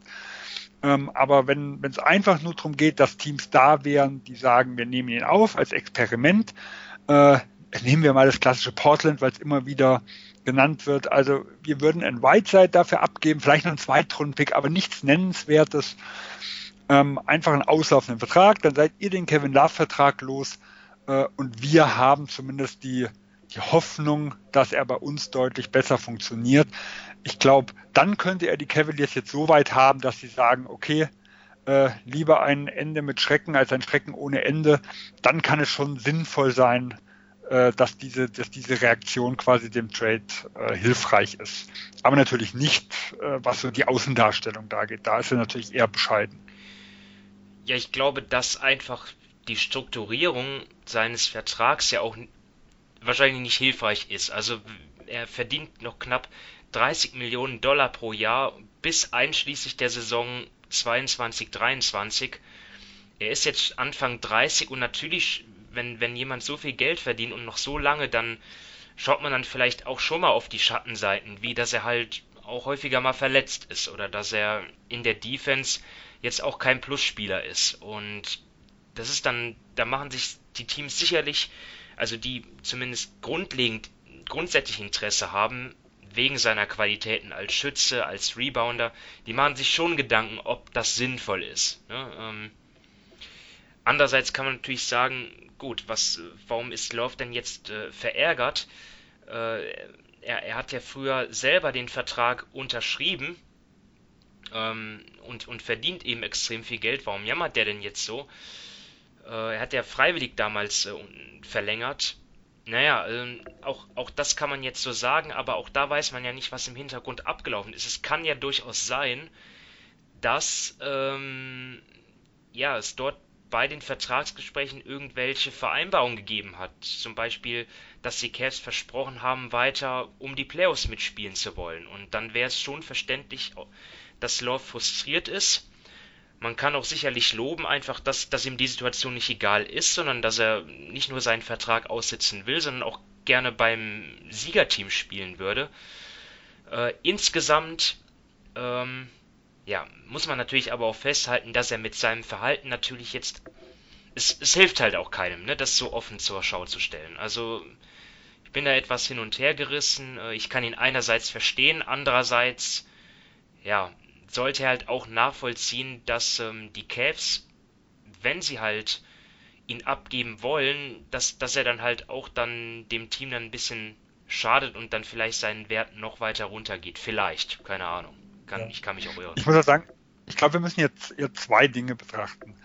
Zum einen, ähm, es ist jetzt ja, also die Situation, die er jetzt in Cleveland vorfindet, kommt sicher nicht ganz unerwartet, weil wir haben beim ersten Abgang von LeBron James im Jahr 2010 gesehen, was das mit den Cavaliers gemacht hat und dass er kurz nach dessen zweiten Abgang den Vertrag verlängert hat. Ähm, da kann er nicht, muss er mit gerechnet haben, dass es ein sportliches Tief auch irgendwo zur Folge hat. Äh, und da wird halt sicher auch allein durch seine Verletzungshistorie die finanzielle Sicherheit vor dem sportlichen Erfolg gestanden haben. Ich glaube, äh, so naiv wird er nicht gewesen sein.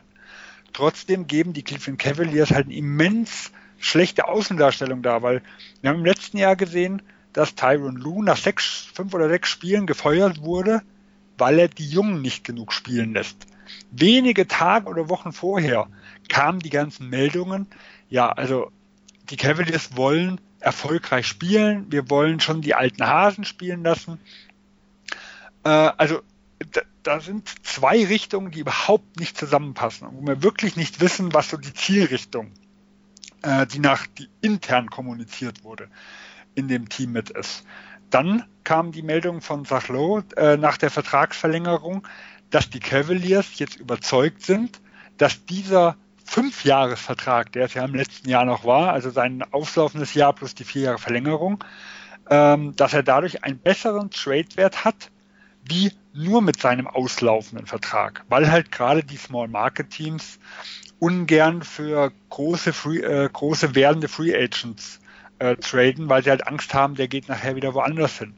Das heißt, es kann ja auch gut sein, dass man Kevin Love gesagt hat, hier, du spiel mal schön vor, äh, spätestens ein halbes Jahr nach der Vertragslängerung oder im Sommer äh, werden wir dich schon irgendwo unterbringen. Ähm, wir bekommen ein bisschen mehr, du hast dein Geld. Und das ist auch durch die Verletzung, die er im letzten Jahr äh, hatte, nicht passiert. Äh, und dann gibt es auch Meldungen, die halt sagen, dass es kocht in ihm schon, und da hat, haben wir bisher nichts mitbekommen, seit Frühjahr. Also dass das quasi seitdem schon ein bisschen Ärger im Hintergrund ist. Und dann dürfen wir natürlich auch nicht vergessen, die Situation, die du vorher mit dem Trainer angesprochen hast. Ähm, gerade wenn so diese Gerüchte stimmen, dass halt die Veterans nicht zufrieden mit ihm sind, dann hieß es ja auch, es werden extra lange Trainingseinheiten, extra lange Videosessions und sowas gemacht, dass also neben dem, äh, dem sportlichen Desaster, den er irgendwo hat, halt auch die Unzufriedenheit an sich da ist und dass überhaupt die ganze Geschichte aus dem Training nach außen gedrungen ist, das finde ich ja viel bedenklicher wie das, was da irgendwo gesagt wurde. Weil sowas gibt es vielleicht öfters mal in irgendwelchen Kabinen, dass da unschöne Worte Ding. Aber dass das so fast eins zu eins nach draußen getragen wird, das spricht auch nicht dafür, dass da gute Stimmung in Cleveland herrscht. Und da kann ja auch wirklich gut sein, dass diese, diese Gesamtsituation, diese äh, ja, diese Inkompetenz, sage ich mal, die, die da an sich aus, nach außen zumindest hin weitergegeben wird, dass das auch eine Rolle spielt und nicht nur die momentan sportlich äh, deprimierende Situation. Ähm, ja, wenn, wenn du ansonsten nichts mehr zu dem Thema hast, würde ich sagen, gehen wir zu unserem letzten Thema nach Philadelphia. Und die haben wir reingenommen. Jetzt wird der ein oder andere treue Zuhörer fragen, ja Moment mal, die waren doch äh, vor kurzem erst Thema. Ja, aber ja, die, bei den Sixers hat sich dann jetzt schon einiges nochmal getan. Also sie hatten ja an Weihnachten diesen Statement-Sieg über die Milwaukee Bucks. Ähm, bei dem Christmas Game wirklich eindrucksvolle Vorstellungen. Natürlich äh, vor allem von Joel Embiid, ähm, Janis Antetokounmpo hatte dort vielleicht sein schlechtestes Saisonspiel überhaupt und ja, aber nach diesem Sieg hatten, haben die Sixers halt viermal in Folge verloren. Das ist eigentlich für einen ja, Meisterschaftsanwärter schon recht unüblich. Und jetzt hat das in, insofern ein bisschen an Aktualität verloren, da die Sixers jetzt zweimal, verlor, äh, zweimal wieder gewonnen haben gegen die Oklahoma City Thunder und gegen die Boston Celtics, gegen die Celtics sogar dann ja auch ohne Joel Embiid, der jetzt erstmal zwei Wochen mindestens raus ist mit einer Handverletzung, dazu später. Aber ja, die, die Gründe, die haben sich jetzt nicht, in, nicht großartig geändert, warum es dort hapert. In der Offense vor allem. Ne? Man hat natürlich das Problem, dass Ben Simmons ähm, ja, nach wie vor nicht von draußen gefährlich ist. Also Coach Brett Brown hatte ja nach einem von, nach, ich glaube, es war der erste von verwandelte Dreier von Simmons Anfang Dezember gegen Cleveland, hatte er von ihm gefordert, dass er einen Dreier pro Spiel nimmt. Seitdem hat er nur noch einen genommen und das war eigentlich kein richtiger Dreier, sondern ein Wurf von der Mittellinie vor Ende der Halbzeit, also kann man nicht wirklich zählen. Ähm, dann natürlich die, die Sixers haben weiterhin ein Spacing-Problem, ja, und einige Spieler wie Al Horford werden nicht wirklich nach ihren Stärken eingesetzt. Horford ja ein Spieler, der exzellent ist im, im, im Pick and Pop, aber auch dort ist natürlich ja bei so wenig ähm, gefährlichen Ballhändlern von draußen, ja, ist natürlich dann auch schwierig für ihn dann sich, sich Platz zu schaffen dort im Pick and Pop. Ähm, und das Neue ist halt jetzt auch, dass halt die Spieler auch ihre Unzufriedenheit über ja, ihre Rollen zum Teil ausgedrückt haben. Da, da war, da ist Al Horford zu nennen, aber auch Joel Embiid, der ähm, ein Zitat rausgehauen hat, ähm, das ich jetzt mal vorlese. Jeder Einzelne muss äh, auch auf sich schauen und überlegen, was er besser machen kann. Wir müssen uns gegenseitig helfen, auch wenn es bedeutet, aus unserer Komfortzone rausgehen zu müssen. Wir müssen das große Ganze sehen, um dem Team zu helfen und Spiele zu gewinnen. Das bedeutet, wenn du offen bist und werfen kannst, musst du das machen. Jeder von uns muss das verinnerlichen, dann werden wir auch gut sein. Und dann, ähm, ja, dass sie immer noch nicht ihren Groove gefunden haben, Starting Five noch nicht komplett gesund, bla bla bla. Aber zwischen den Zeilen kann man ja wirklich jetzt auch sagen, wer, wer damit gemeint ist, nämlich auch Ben Simmons. Ähm, ja, und jetzt mal die Frage an dich, Sven. Zum, zum einen, also erstmal ganz eine einfache Frage. Von Skala 1 bis 10, wie, wie ernsthaft schätzt du die Probleme der, der Sixers ein? Also hier würde ich eher im Bereich 4 gehen. Ähm, für mich waren die Philadelphia 76ers vor der Saison der Favorit im Osten. Äh, sie sind schwächer wie ich das gedacht habe. Also ich war schon damals recht kritisch, was Embiid Horford angeht und natürlich Simmons als, als dritter Punkt. Das ist etwas schlechter gelaufen, wie ich es mir vorgestellt hätte. Dafür mit Harris und Richardson, die finde ich etwas besser, wie ich damals gedacht hätte. Vor allem sind halt auch die Milwaukee Bucks trotz dem Abgang von Brockton etwas stärker wie damals gedacht. Äh, trotzdem in dem Aufeinandertreffen von diesen zwei Teams gefällt mir Philadelphia immer noch sehr, sehr gut. Weil vielleicht abgesehen von den Los Angeles Clippers sind sie das Team, was am besten geeignet ist, um einen Giannis Antetokounmpo aus dem Spiel zu nehmen. Und er ist halt nun mal absolut der Motor der Milwaukee Bucks. Das heißt, hier würde ich immer noch in dem Duell äh, in, zumindest in 50-50 äh, Geschichte irgendwo mitsehen. Ähm, das, das erste Spiel natürlich zwischen den zwei täuscht für mich ein bisschen drüber hinweg, weil Philadelphia war sehr, sehr heiß. Also wenn die so treffen, haben die keine offensiven Probleme. Und Giannis war natürlich, hat ein Spiel gehabt, wo, wo sie ihn auch getrost von draußen werfen lassen konnten. Ähm, weil er hat halt wirklich gar nichts getroffen und sein Wurf ist ja in diesem, in diesem Jahr schon besser geworden wie in den letzten, also sowohl, also gerade was das Volumen angeht, er traut sich, man muss ihn schon ein bisschen respektieren und äh, solche Spiele werden wir von ihm nicht allzu, allzu häufig sehen. Und ähm, gerade wenn er halt, wenn er halt so wirft, dann kann man ihn ja komplett freilassen. Und dann ist auch, ist auch keine Gefahr, dass ein Beat irgendwo groß in Foul Trouble kommt, weil er dann extrem aggressiv ran muss, was ja schon, wenn die zwei geg direkt gegeneinander spielen, immer so ein bisschen Gefahr ist. Aber trotzdem sehe ich die zwei wirklich auf Augenhöhe und ich würde immer noch Philadelphia eine extrem gute Chance zustehen, ähm, gegen die Milwaukee Bucks dann in ein potenzielles NBA-Finale, zumindest sofern sie halt in Conference Finals aufeinandertreffen, zu kommen. Etwas kritischer sehe ich die Situation gegen die anderen Teams. Vor der Saison habe ich schon Milwaukee und Philly klar vor den anderen gesehen. Ähm, ob Philadelphia überhaupt bis zu den Milwaukee Bucks kommt oder falls sie sogar in Runde 2 schon aufeinandertreffen, dann die Conference Finals gewinnt. Da wäre ich mir nicht mehr so sicher, weil äh, sie haben schon offensiv immense Probleme, sodass auch die anderen Teams in, ja, für mich eine offene Serie haben können.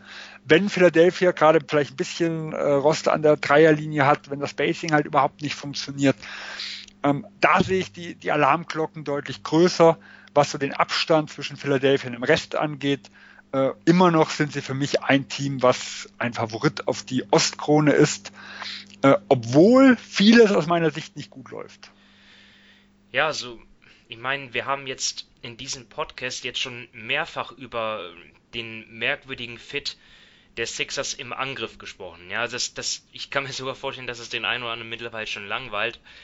Das Ding ist aber auch, dass seit Weihnachten die Sixers auch defensiv, zumindest wenn man das Defensivrating mal zu Rate zieht, in den sechs Spielen auch nur mittelmäßig sind, wo, obwohl sie mit Joel Embiid und Ben Simmons zwei klare Anwärter auf das, also auf das All-Defensive First Team haben und ähm, dann auch noch mit Matisse Thibault ähm, einen Rookie haben, der ja extrem stark ist in der Defense. Ich glaube, sein Spitzname ist mittlerweile Mathief Thibault, weil ja wegen wegen Thief der Dieb, ne? Thibault ist ja auch ein Balldieb, extrem viele Steals. Ähm, ja, also, also auch am defensiven Ende und Al Horford und, und Richardson sind ja auch sehr gute Verteidiger. Also und Brett Brown hat sich dort auch ähm, ja sehr unzufrieden gezeigt zuletzt mit der Defense. Also ja, ich weiß nicht, woran es liegt, ob die Sixer im Moment nicht den Fokus haben oder ob dort ähm, ja was was Größeres im Argen liegt. Ja, ich glaube, der Fokus sollte trotzdem sein, irgendwie per Trade am besten ähm, per Trade irgendwie einen, einen Schützen zu finden. Ja, ob das jetzt auf den Guard-Positionen ist, der dann vielleicht sogar noch ein noch Ballhandling-Qualitäten hat. Ja, das wäre der Idealfall oder generell auch einfach auf dem Flügel jemanden. Ähm, ja. Die ja, Kandidaten, so. die wurden ja genannt, ne? Covington, Morris, ähm, weiß nicht, irgendjemand habe ich jetzt vergessen. Bertrands war, Bertrands, noch, ja. war noch im Gespräch. Also ich muss jetzt ehrlich sagen, ich bin von den, von den ersten Spielen noch wenig besorgt, weil äh, irgendwelche Niederlagenserien haben wir, haben wir alle gesehen. Die Lakers haben jetzt vor kurzem erstmals vier Niederlagen in Folge gehabt. Und da muss ich auch sagen, ist das, ist das was, wo ich in Philadelphia eigentlich mit gerechnet habe. Also Joel Embiid, trotz all seiner Klasse, er hat so seine Spiele, wo er brennt. Das war zum Beispiel gegen die Milwaukee Bucks so.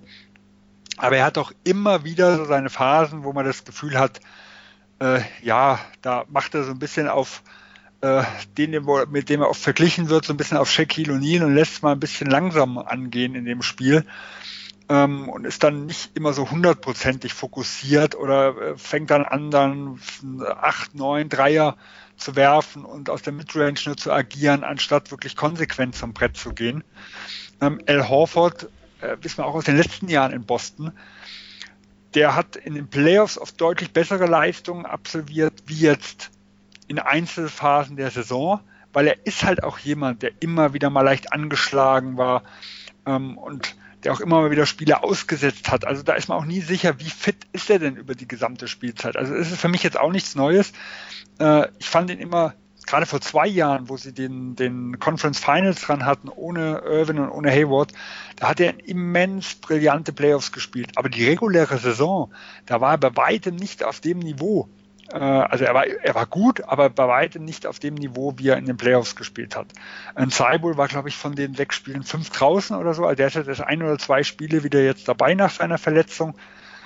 Äh, und von dem her ist das jetzt aus meiner Sicht jetzt nichts, was so immens besorgniserregend ist.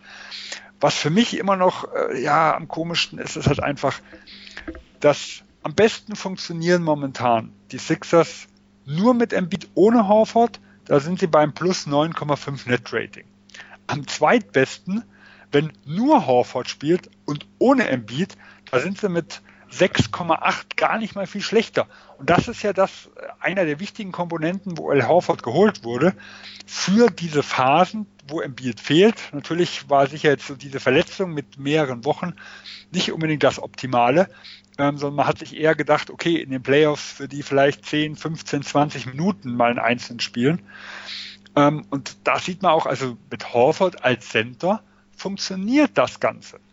Und wenn die beiden zusammenspielen, dann sind sie mit plus 2,4 nur ein Team, was wirklich knapp über dem Durchschnitt ist. Und dieses Zusammenspiel ist halt noch sehr, sehr bedenklich. Und da muss man halt wirklich überlegen, äh, wie man das noch äh, hinbekommt, wie man das, wie man das besser, äh, besser handelt oder ob ein El Horford trotz seinem, äh, trotz seinem Preis, den er hat, äh, wirklich dann nun Backup für Embiid geben, sollten sie nur wenige Minuten zusammenspielen. Auch das hat seinen Wert, aber dann ist er natürlich deutlich überbezahlt. Was halt Trade-Dinge angeht, ich bin von, von den ganzen Szenarien, die mit Harris, mit Richardson und mit Horford zu tun haben, wenig überzeugt, dass es da sehr sinnvolle Optionen gibt. Äh, ben Simmons ist ganz schwer zu traden durch seine Vertragsverlängerung. Also hier halte ich es erst für realistisch ab kommendem Sommer, dass da irgendwas passiert. Also ich glaube halt eher an irgendwelche Kleinigkeiten. Ich sag mal Mike Scott ähm, und in Zaire Smith. Damit bekommt man einen Spieler von knapp 13 Millionen. Haut man jemanden noch wie ein, ein Orneto, ein Kyle O'Quinn oder ein Bolden oder irgendwas rein, kommen wir vielleicht auch Richtung 15, je nachdem, wie viel wir da irgendwo mitpacken. Ähm, und dann halt zu sagen, okay, wir opfern irgendwelche Picks. Also äh, es sind ja in der Zukunft, äh, wenn man noch einige Erstrunden-Picks, äh, also jetzt nicht dieses Jahr, aber, aber in ferner Zukunft kann, können ja noch welche abgegeben werden. Sie haben auch etwa sieben Zweitrunden-Picks noch die nächsten Jahre. Da sind sie sehr, sehr gut aufgestellt, dass man halt versucht, dort für mich das größte Problem ist eigentlich die Shot Creation. Also für mich wäre der, der, der Wunsch 1a Shot Creation und erst 1b das Spacing, da irgendwo was noch zu bekommen. Deswegen hatte ich ja bei unserem Buyer Sellers Ding auf jemanden wie einen Satoranski angespielt. Wenn der zu haben wäre, wäre der int extrem interessant. Ich weiß nicht, immer wieder habe ich auch mal Derrick Rose gehört. Äh, Shot Creation würde er bringen. Ich weiß nicht, ob er, ob er nicht zu ein großes Problem, was das Spacing geht, äh, wäre. Im letzten Jahr mit Minnesota hat er eigentlich eine sehr, sehr gute Dreierquote gehabt. Da hat er auch das Spacing noch mitgebracht. Dieses Jahr ist das wieder ein bisschen rückläufig gewesen. Aber wenn es halt einfach darum geht, ähm, mal an einem Mann vorbeizukommen und, und äh, die Defense des Gegners auseinanderzunehmen, da würde er schon passen. Und defensiv könnte man ihn sicher im Konstrukt von Philadelphia mit einem Embiid oder einem Horford hinter sich viel, viel besser verstecken wie woanders.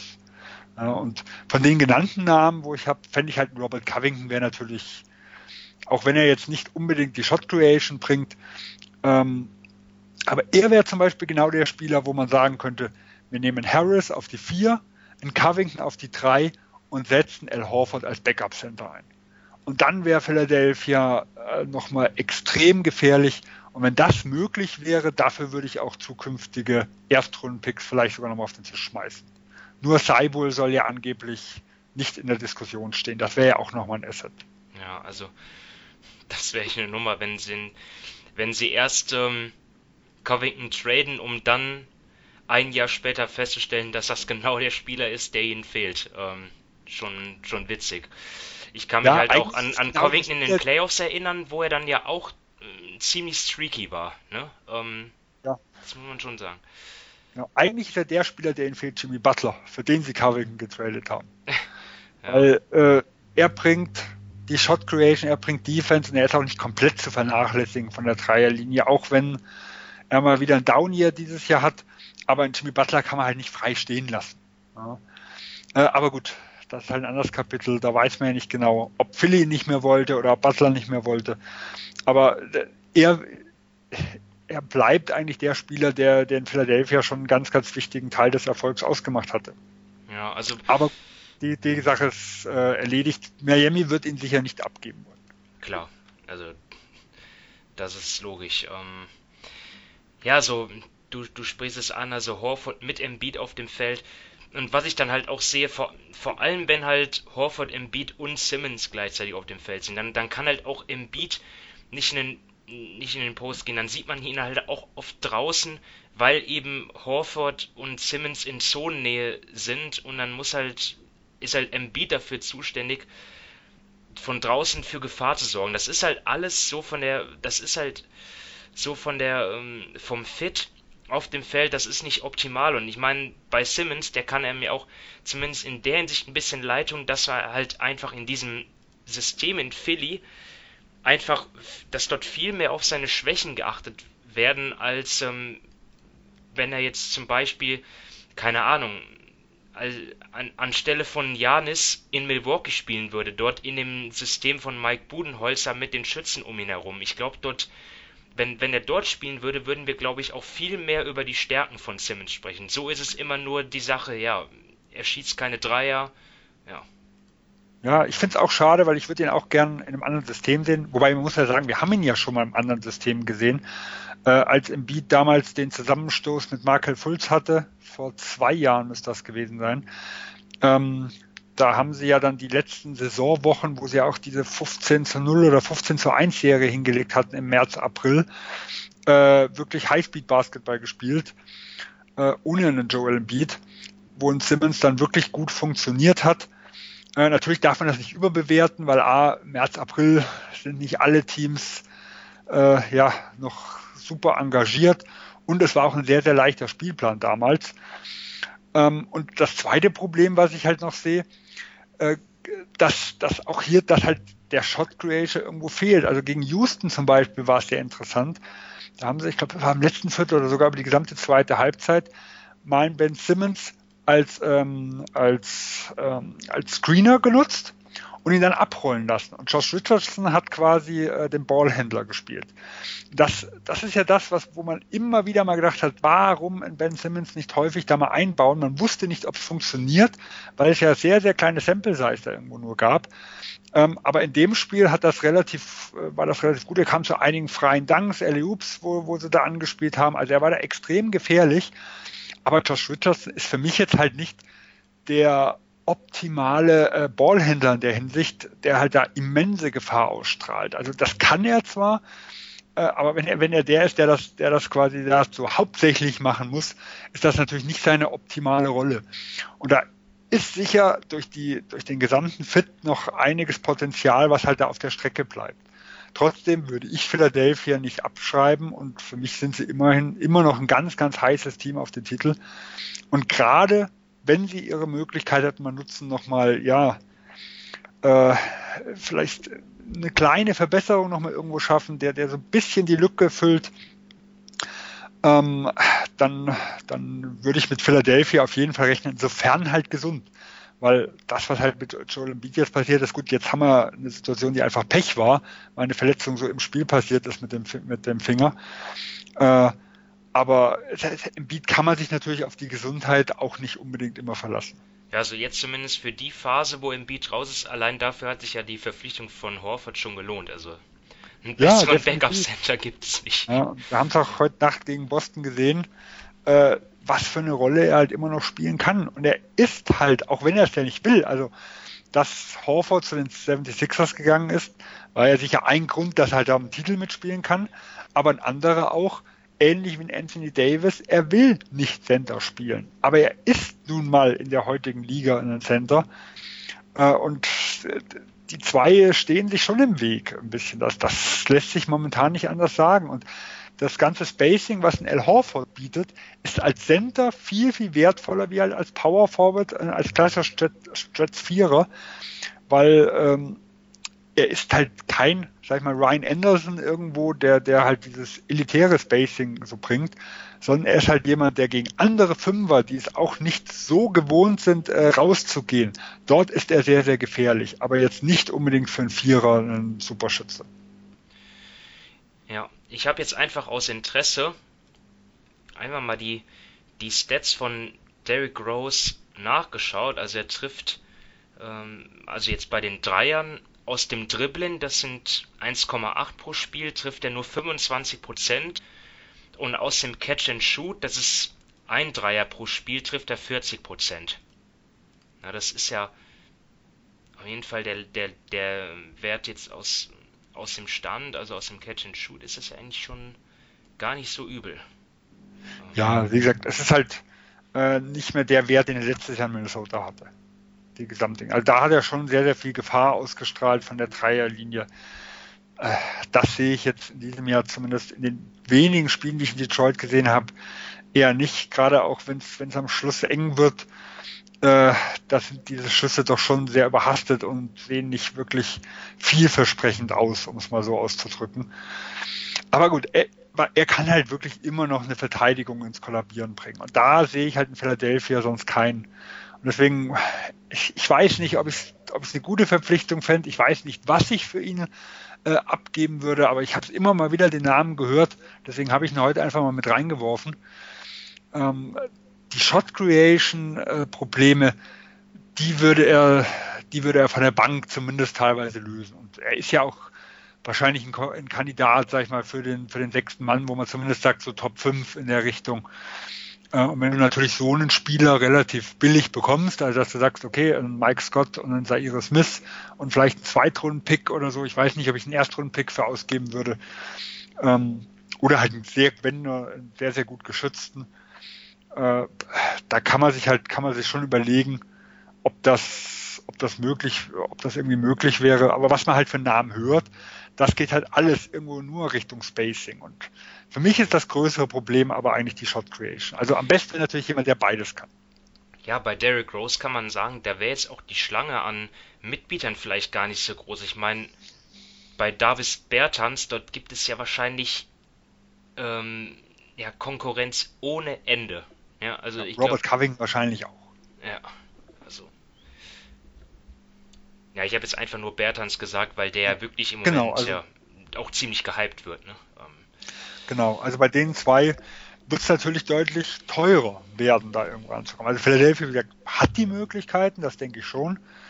Ähm, aber da wird es natürlich viel, viel teurer werden. Und da ist halt die Frage, wie viel will man denn da noch reinwerfen für ja, solch marginale Verbesserungen, weil man, man darf halt nicht vergessen, ähm, die, die, also diese Saison ist ja irgendwo so ein Testjahr. Funktioniert das gerade in den Playoffs, weil Philadelphia gilt ja mit ihrer Spielweise, so ein bisschen dieses Grid and Grind aus Memphis, ähm, was man sich so erhofft, schon als ein Team, das eher Richtung Playoffs wie Richtung Regular Season aufgestellt ist. Also muss man gucken, funktioniert das wirklich in den Playoffs oder ist halt dort äh, der Mangel an Spacing und der Mangel an Shot Creation doch zu groß, äh, um die Vorteile irgendwo wieder aufzufangen. Ähm, und dann muss man ja auch gucken, ja, wenn das nicht funktioniert, dann werden spätestens im Sommer jemand wie ein Al Horford oder ein Ben Simmons zur Diskussion stehen. Und wenn ich natürlich dann zukünftige Picks abgebe für ich sag mal, jemand wie ein Derrick Rose, und zwar als Erstrunden-Picks, also nicht jetzt irgendwelche Zweitrunden-Picks, das geht immer noch, aber Erstrunden-Picks, dann könnten die natürlich auch im Sommer fehlen, wenn ich sage, okay, äh, hier brauche ich die Leute, um Horford und Ben Simmons abzugraden, also abzugraden, vielleicht nicht in Form von Talent, sondern in, Form von Fit. Ja, und da könnten diese Erstrunden-Picks halt deutlich wertvoller sein, wie jetzt für so eine kleine Korrektur. Da muss man sich halt sehr, sehr genau überlegen, was man tut. abschließend zu Ben Simmons, ich finde es halt frustrierend, wenn, wenn der Trainer ihm schon das grüne Licht gibt und sagt, ja, wirft Dreier, ja, und ich meine, selbst wenn er Backsteine wirft, ja, ich meine, er soll es ja tun, dass er es trotzdem nicht macht. Also, ja, ein bisschen frustrierend. Um, ähm, ja, zumindest soll, die Eckdreier, weil es, ja. es, sah ja auch, also die. Der Wurf sieht ja nicht kaputt aus. Also. oder was es waren. Ja, also die sahen ja auch gar nicht so schlecht aus. Also dass, dass da mal er wirklich absinkt Richtung Dreierlinie und auch nur die ganz offenen Roger Rondo Dreier, um es mal so auszudrücken, also wo er komplett freigelassen wird, dass er die irgendwo öfters nimmt. Aber er, er sinkt ja meistens gar nicht bis zur Dreierlinie ab, um überhaupt nicht in die Situation zu kommen. Also zumindest in den Phasen, wo ich es gesehen habe. Ähm, ist, das sind halt, ich, ich, äh, das sind halt überwiegend, also heute Nacht habe ich mal ganz geguckt, aber sonst von den, von den anderen Spielen halt viel, viel Schlussviertel, also in entscheidenden Phasen. Da sehe ich sehr, sehr selten, dass er wirklich bis zur Dreierlinie absinkt und überhaupt in die Gelegenheit kommt, einen komplett offenen Dreier zu nehmen. Also das ist schon ein bisschen frustrierend. Ähm, so stehen zwar schöne 40 Prozent da, aber bei 0,1 äh, Versuchen ist das halt absolut wertlos. Ja. Vielleicht kann Kendall Jenner ihm ja mal sagen, dass er mehr Dreier werfen soll. Vielleicht hört er auf die eher als auf seinen Coach. Ähm, ja. Bisschen Gossip am Rande. Ich weiß nicht, ob du es verstanden hast. Ja, aber wirklich kennen tue ich sie nicht. nicht mein Fachgebiet. Nee, meins eigentlich auch nicht. Ähm, aber gut, dann äh, sind wir damit am Ende unserer Folge. Äh, ist, glaube ich, wieder ziemlich lang geworden, äh, aber ja, so ist das nun mal. Ähm, hatten uns ja jetzt auch eine kleinere Auszeit gegönnt. Und ja, damit verabschieden wir uns. Vielen Dank wieder fürs Zuhören. Vielen Dank an dich, Sven, für deine Zeit. Und ich wünsche allen ein schönes Wochenende und bis demnächst. Ciao. Tschüss.